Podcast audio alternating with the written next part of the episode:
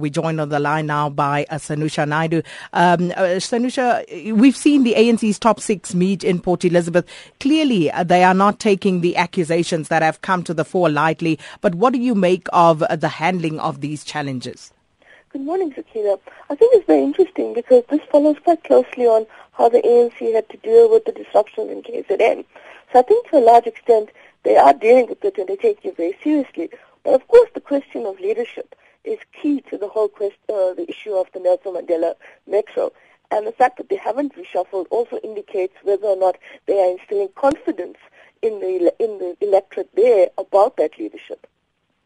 And then, and also uh, just looking at the opposition parties, and they clearly have their eyes set on this metro as well. How likely is it that this issue will feature in the DA's uh, federal congress this weekend in Port Elizabeth?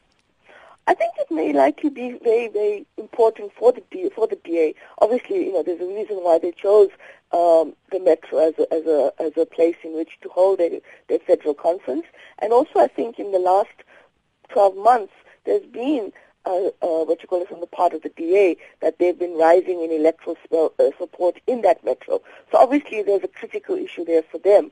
So they would look at it and say, well, here we are, here's a crisis, we're going to go go ahead. But more importantly, what we want to do is we want to actually start thinking about how do we make inroads into the very issue, into the very metro where there's a serious crisis, and how do we deliver and the question of governance. So it's not just the DA, it's also all other political parties who may see an opportunity to try and seize uh, and, uh, and move forward in terms of their, their whole election strategy for next year's local government election.